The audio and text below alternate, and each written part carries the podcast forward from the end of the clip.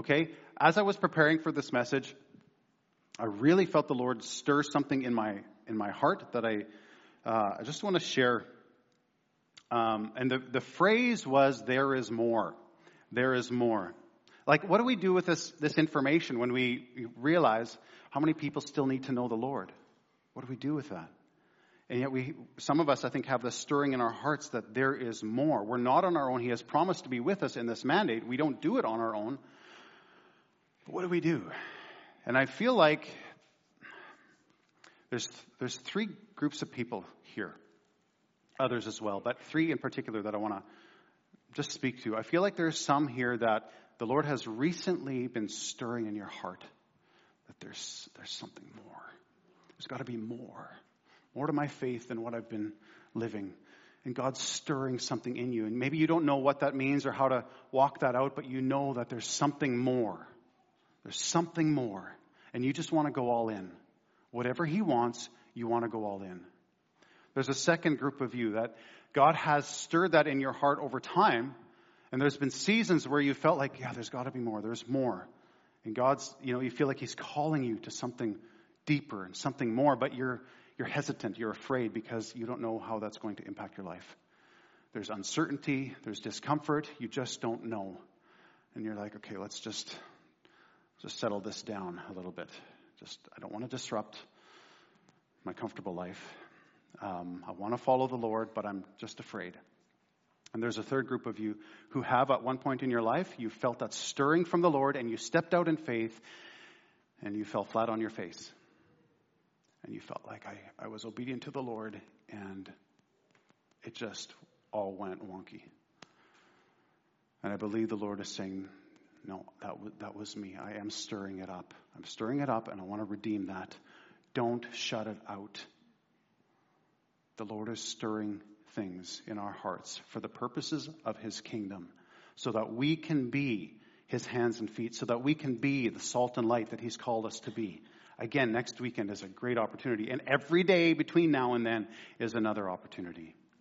So if you fall into one of those three categories, I actually want to just pray for you right now. And I would invite you to stand up. If you feel the Lord has been stirring something in you recently, or He's been stirring something, and you don't know what that means, but you're just like, God's doing something. I don't know. I'm going to invite you to stand up. Don't be shy.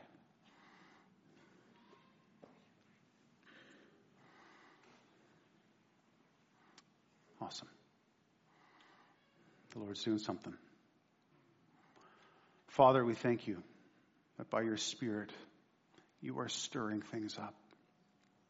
Lord, your word says, Romans 12, verse 11, never be lacking in zeal, but keep your spiritual fervor serving the Lord. Lord, I pray that, I pray for those that you have just recently been stirring up and they're like, I'm all in. Lord, I pray that, that you would give them uh, guidance, surround them with people that can help navigate what best way to do that. Lord, I pray for those that are scared of this. They don't know what to do and how it's going to disrupt things maybe in their lives. We don't know exactly what you're calling people to uh, in terms of the specific details all the time. But Lord, I pray that you would build their faith to know that they are in the palm of your hand and you've got them. You've got them and you've got, you've got a purpose for them. I pray also for those that have tried it before and feel like they've failed. Lord, you are the God of redemption. I have no idea what the circumstances were for that, but Lord, I pray that you would unpack that again in their hearts. And God, collectively, Calvary as a church, and these in particular, Lord, that you would equip us, empower us by your Spirit, get us grounded in your word, so that we can be the salt and light to carry out the great commission that you have called your church to do. Lord, we look forward to how you're going to use each one I pray for specific um, guidance for the next step, whatever that is, even if they don't see down the road, for the next step, whatever that means in their particular situation. We thank you in Jesus' name. Amen. Amen. You can be seated. Okay, so the state of Christianity in Canada, there's a lot of work to be done. The stirring in many of our hearts, what do we do with that? I want to talk today about discipleship. And in particular, discipleship of obedience.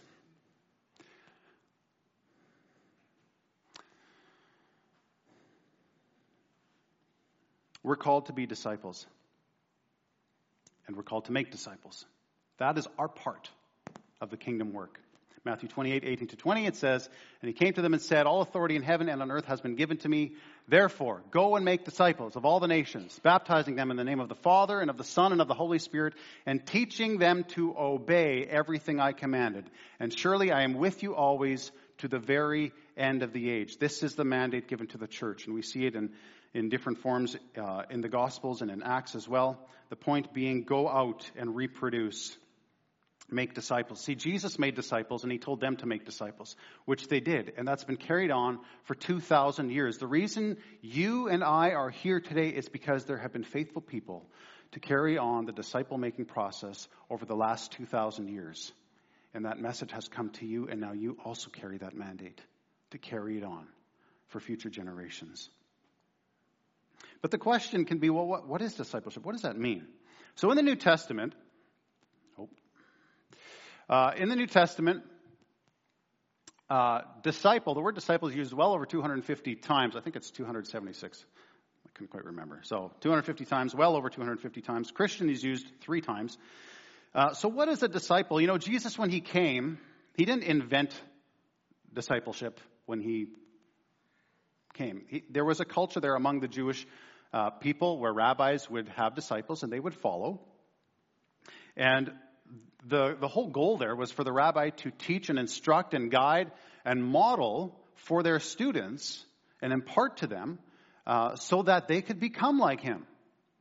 The whole point of a disciple, their whole purpose was to become like the rabbi. Not just learn good teaching, but actually become like him. Disciple means learner, and it's not just learning facts, but also learning how. When Jesus said, Follow me to his disciples when he called them, Follow me, and I will make you fishers of men. Not, I'm just going to teach you a whole lot about fishing for men. I will make you fishers of men. It's not just the what, it's the how and the doing. And so they would follow. So our whole purpose as disciples of Jesus is to become like him to become like the master. Romans 8:29 it talks about how we are being conformed to the image of Christ. The Spirit is working that in us and our part is to continue to pursue him as well. And collectively we work towards this goal of becoming like Jesus in his character but also in his ministry. Discipleship. Making disciples is teaching to obey. Matthew 28 teaching them to obey everything I commanded. It's not just teaching them everything I commanded, teaching them to obey everything I commanded. The indicator of a disciple is obedience to the master. So we're called to a discipleship of obedience, which makes us like him. Titus 2, verses 11 to 14 says, For the grace of God that brings salvation has appeared to all men. It teaches us to say no to ungodliness and worldly passions, and to live self controlled, upright, and godly lives in this present age while we wait for the blessed hope, the glorious appearing of our great God and Savior Jesus Christ, who gave himself for us to redeem us from all wickedness and to purify for himself a people that are his very own, eager to do what is good. Notice here, this grace, the same grace that saves us, that gives us salvation, actually works in us to manifest in how we live our lives, to say no to ungodliness, to live self controlled, upright, and godly lives, to be eager to do what is good. The grace that we receive at salvation isn't just for salvation, it's also for His righteousness to be working in and through us. So, our pursuit as disciples is to obey everything He commanded. You know, when we got baptized, baptism is obviously a, a representation of, of that salvation that's taken place in our lives, baptism is hugely important. When we get baptized, we're basically saying, I am ready to die for this. Because we're identifying with him in his death and his burial and his resurrection. I am committing, I'm, I'm putting myself aside and I'm, I'm identifying with Christ. And so we identify with him in our baptism and we live it out the rest of our lives. Like a marriage. When you say, I do at the altar, that's, that's not the end of it, that's just the beginning. Then you follow through on that commitment for the rest of your lives. But sometimes, this discipleship of obedience, we can, we can get a little bit distracted with other discipleships. Not that these things are all bad necessarily, but they're not the primary pursuit that we should be pursuing or the primary indicator of what it means to be a disciple. And so I'm going to go through here uh, a few different types of discipleships that we might be pursuing that I believe miss the point. The first one is a pleasure or comfort based discipleship. And the main point here is that God wants to bless me. Does God want to bless you? Yes, He does. Absolutely. Of course, He does. So, uh, this focus could say things like, if I follow the right principles and have the right attitude, I'll have His blessing. God wants only what's good for me. He came to fix my problems. He won't call me to suffer because suffering is not from Him. Delight, my, delight yourself in the Lord and He will give you the desires of your heart. That's scripture. It's true. But someone who's really focusing on a pleasure or comfort based discipleship might say, if something causes me displeasure or discomfort, I won't do it because God wouldn't call me to do that. Here's the problem. What about Matthew 13 verses 20 and 21? So Jesus is sharing the parable of the sower, the generous sower who sows on different types of soil. I won't go through the whole thing, but there's four types of soil. And he's explaining uh, the parable afterwards. And in verses 20 to 21, it says, The one who received the seed that fell on rocky places is the man who hears the word and at once receives it with joy. Oh, this is great. Jesus came to fix all my problems. Excellent. But since he has no root, he lasts only a short time. When trouble or persecution comes because of the word, he quickly falls away. A pleasure or comfort based discipleship means we are at risk of falling away the moment something hard comes. See, Jesus didn't come simply to just fix all my problems right now. Some of you and many people around the world, when they came to the Lord, things got worse. Now, he, he will fix all of our problems in eternity. Yes, He will. But His promise here is more, I will be with you.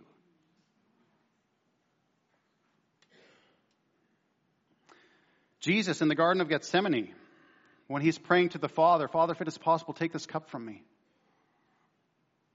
Do you think he wanted to endure the crucifixion? It's not exactly a pleasurable or comfortable situation. But what does he say? Not my will, but yours be done. He was not pursuing pleasure. He was pursuing the path of obedience. Now, of course, in the end, he knew for the joy set before him, he endured the cross, scorning its shame, and sat down at the right hand of the throne of God. He knew that after this, it'll be glorious. He knows that in your presence is fullness of joy, that he would, he would be with the Father again. But getting there was not pleasurable. We don't pursue a pleasure or comfort based discipleship. Secondly, a knowledge based discipleship. The main point here is I need to know and understand truth. Do we need to know and understand truth? Yes, we do. It's very important that we do. So someone who really focuses on this might say, I really need to be fed well at church. You need some, you need to give me some good meat when you're preaching. So hopefully I'll accomplish that. Um, and you've got some excellent teachers in this church. Excellent teachers. There is meat every Sunday and more that you get. Um, they would focus on verses like study to show yourself approved unto God, rightly dividing the word of truth. They want to look for profound teaching, not just milk. Maybe they're motivated to be like the men of Issachar who understood their times and knew what Israel ought to do. And so not just knowing the word, but what, knowing what's going on in the world. And maybe even trying to understand what's going on all behind the scenes with governments and everything, right? They might focus on Proverbs because it's a book of wisdom and knowledge and understanding. And it, it's great. I'm not saying all these things are bad. They say, I want to know the truth so that it will set me free, John 8 32. They might say, if I know something and understand it, that's enough. But if I don't understand it, I won't do it because I'm not going to follow blindly. Here's the problem. John 6, Jesus tells his disciples, and uh, in John 6, he, uh, disciples there is referring to much more than just the 12. Uh, he's teaching and he says, Unless you eat my flesh and drink my blood, you have no part with me. And they're like, This is, this is a hard saying. Who, who can accept this? And he goes on and he makes it even more complicated. And they start leaving and walking away. And he doesn't say, Wait, wait, guys. No, let me rephrase that. You didn't understand me. I didn't really mean come and take a bite out of my arm. Okay? He doesn't say that. He lets them walk away. And he turns to his disciples and says, Are you going to go too? Turns to the 12. They had no idea what he was talking about either. But said, Where, where are we going to go? You alone have the words of eternal life. They didn't understand, but they knew he was the guy. This is the guy to follow. Genesis chapter 3. Let me ask you this. Were Adam and Eve pursuing knowledge or obedience? Knowledge. A knowledge they were never meant to have.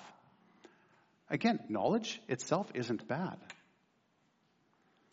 But that's not our ultimate pursuit. James 1:22, don't merely listen to the word and so deceive yourselves. Do what it says. When we just listen to the word and don't follow through on what it tells us to do, we invite deception into our lives. The word is not just meant to be understood, it's meant to be lived out. The word became flesh. That is meant to be manifested in our lives as well. Okay, the next one a power based discipleship. The main idea here is I need the power of the Holy Spirit to impact those around me. Do we need the power of the Holy Spirit to impact those around us? Yes, we do. Absolutely, we do. Acts 1 8, you'll receive power when the Holy Spirit comes on you, and you will be my witnesses in Jerusalem and Judea and Samaria and to the ends of the earth. We need the power of the Holy Spirit in our lives.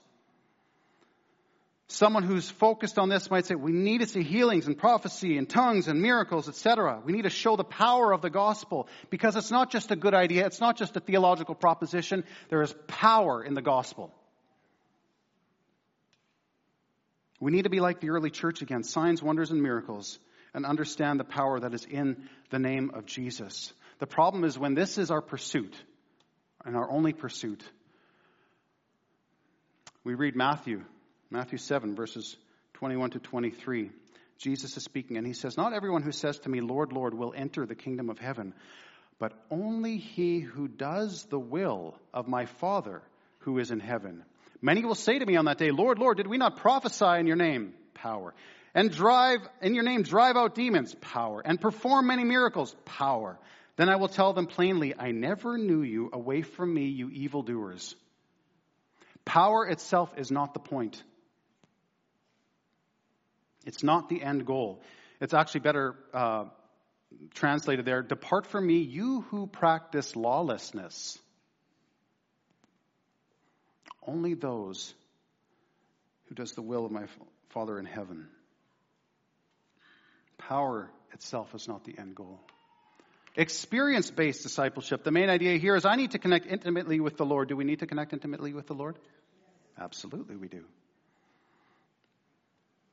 The emphasis here would be we need to have the tangible presence of God in our worship. Thank you, Taylor, for leading us in worship. Love it. We need to press through and have true connection in prayer with the Lord, which happens here on a regular basis, I'm sure. Someone might say, if I don't feel God's presence, then it was a waste of time to come to church. The emphasis is we need to be more aware of the supernatural presence around us. Let's see angels and visions and dreams. Let's get words from God and be filled up with God. We want more supernatural experiences just to know His presence. Not that those are bad. I'm not saying that. Here's the problem. What about 1 Corinthians 14? So in 1 Corinthians, Paul's writing to the Corinthian church, and there was a lot of issues in that church. It's interesting that a number of our New Testament epistles we have because there were problems in the church. That's how we got scripture. And he's addressing a situation where they're regularly having spiritual experiences, intimate times with the Lord. And in that situation, it was tongues. And he, nowhere does he deny that they're actually speaking in tongues by the power of the Holy Spirit. He, he, everything suggests he acknowledges it is the power of the Holy Spirit. They are having these experiences, but he's saying, wait, wait, wait, wait, wait. It's not just about you having this experience. There's something greater here that needs to happen. It's not being done in the right way. And so in that context, he's, he's saying, no, that when, if, if you're all just speaking in tongues, nobody understands it, so nobody's edified. There's got to be understanding so that others around can be edified. And if an unbeliever comes in and you're all speaking in tongues, you're going to think you're crazy. But if you're speaking prophetically, the unbeliever will come in and the secrets of his heart will be laid bare, and he will say, God is truly here. There's a greater purpose than just having spiritual experiences with God. We need to have those, absolutely. But it's not just for the sake of experience. We are called to edify and build up the church and be equipped uh, to follow through on the purposes that He's called us to. Next, an affirmation based discipleship. God loves me for who I am. Does He love you for who you are? Yeah, He absolutely loves you. You bet He does. He so loved the world that He gave His one and only Son. This focus would say, you know, in Christ, if I'm in Christ, then when He spoke to His Son at His baptism, this is my beloved Son whom I love and whom I'm well pleased. We share in that. So let's not hurt each other. Let's love one another.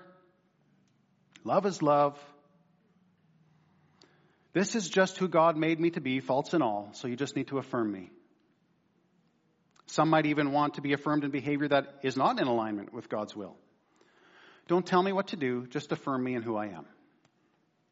I'm saved by grace, God loves me, and I'll, you know, I'll try my best, but where I fail, God's just not enabled me to live that out. Here's the problem. If you've read the Bible, you've come to the prophets, and you're like, oh my goodness, how many times do they say the same thing?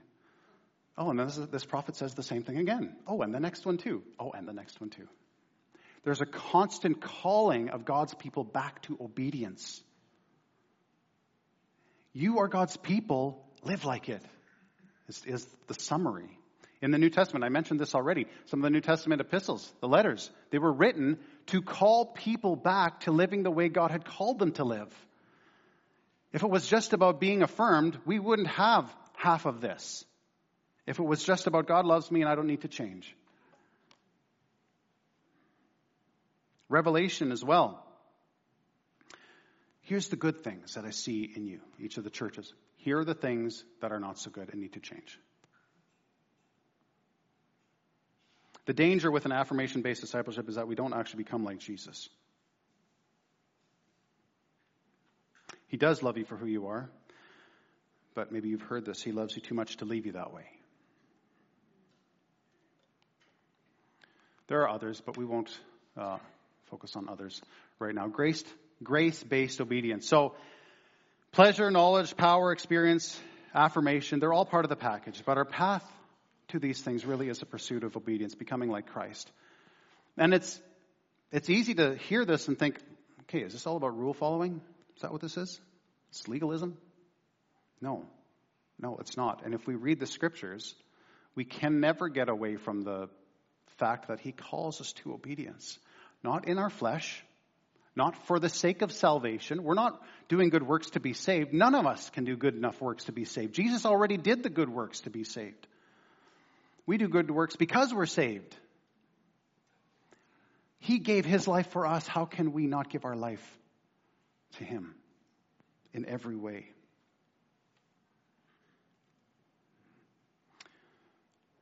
Works are and obedience are part of the package. Ephesians 2:10. So Ephesians 2:8 and 9 says, "For it is by grace you have been saved through faith, and this not of yourselves; it is the gift of God, not by works, so that no one can boast." Okay, we are saved by grace, absolutely. We cannot do anything to save ourselves. But the very next verse says, For we are God's workmanship, created in Christ Jesus to do good works, which God prepared in advance for us to do. He has prepared good works for you in advance and empowers us by His Spirit to walk out those good works. John 14, verse 15 says, If you love me, you'll obey my commands. It says the same thing in verse 21, that same chapter. Well, isn't it just about loving God? Like the greatest commandment is to love the Lord your God with all your heart, soul, mind, and strength. Don't we just love God? Yes. Yes, we do. But what does that look like? 1 John 5 3 answers that question. This is love for God, to obey his commands. How do we love him? We obey his commands. See, he, Jesus doesn't actually separate obedience and love into two different things. Love is obedience. That's what it looks like. Jesus modeled it for us. God's manifestation of love for us wasn't just sitting back and having nice feelings towards us.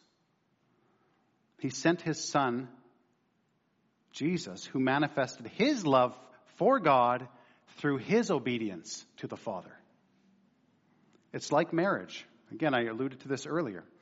I, when I got married, I said, I made a commitment, signed up to be married, to be a husband. And I do things not because I want to be married, I'm already married. And I live out my role as a husband not to make my wife love me. She already loves me, right, dear? I'll pay you later. I do them because I'm married and I want a good marriage and I love her. And I committed to this when I said I do. This is what I signed up for. If I had to just wait until I felt led to do things in marriage, boy, we would have a terrible marriage. You know, dear, I'm really not feeling led to do the dishes right now. when the Spirit puts it on my heart, I'm all in. Just not there. Not feeling led to pay the bills today. You know, that diaper, I'm not feeling led. Not feeling led. No, I signed up for this. If we said yes to Jesus, we never need to feel led to be obedient to him.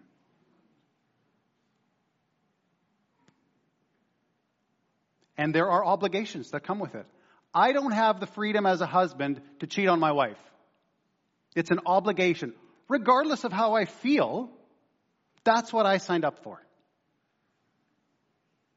If we said yes to Jesus, we have an obligation to not worship other gods. That's what we said yes to.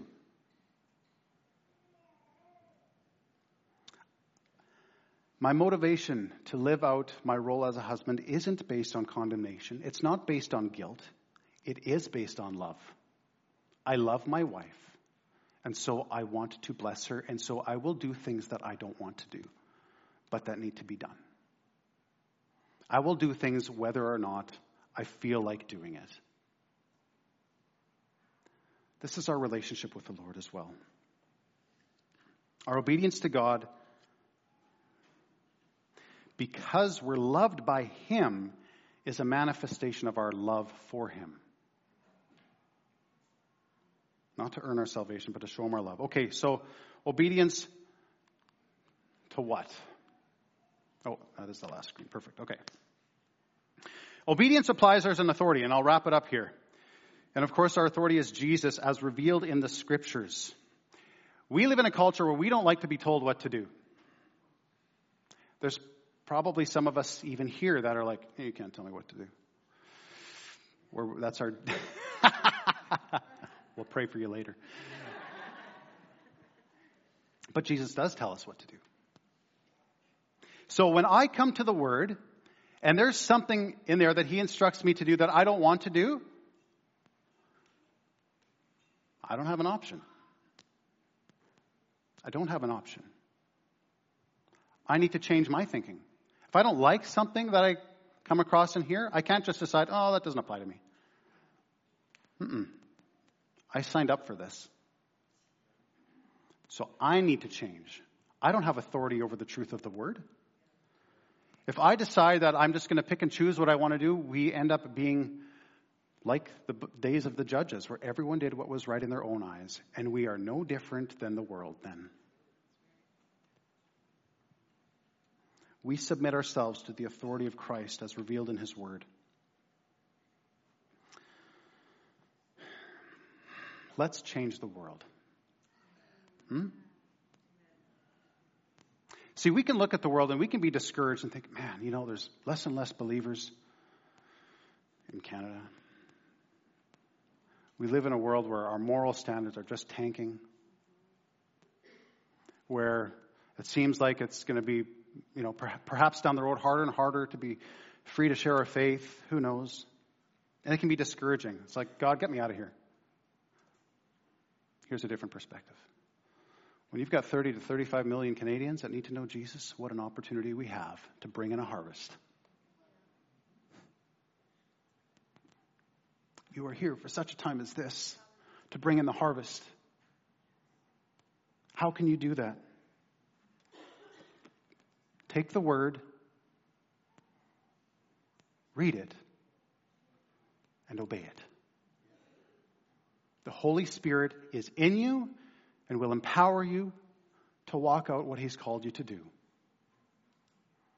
And do it in community. You've got a community here. We've got the Word. Just start there. Read the Word and obey it.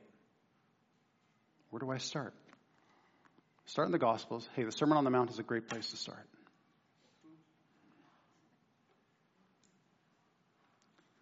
I promise you, if we do that, we're going to see some incredible things happen. I guarantee it.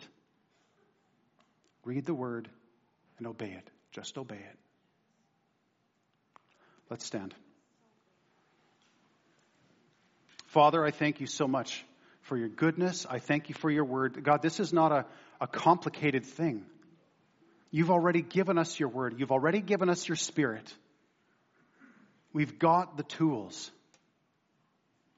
Lord, help us to be faithful to an obedience based discipleship where we seek to just do what you've called us to do. And Lord, I pray that as we commit to knowing your word, commit to community and knowing your word, and to following through, not just listening to the word, but doing it. Lord, we look forward to the incredible ways that you will work in us and through us. I am excited for Calvary Church. God, there is a harvest, even right here in Steinbach, the 4,000 plus people that don't know you. Lord, would you bring us across their paths and help us to be faithful, to be obedient to your word, empowered by your spirit. In Jesus' name, amen.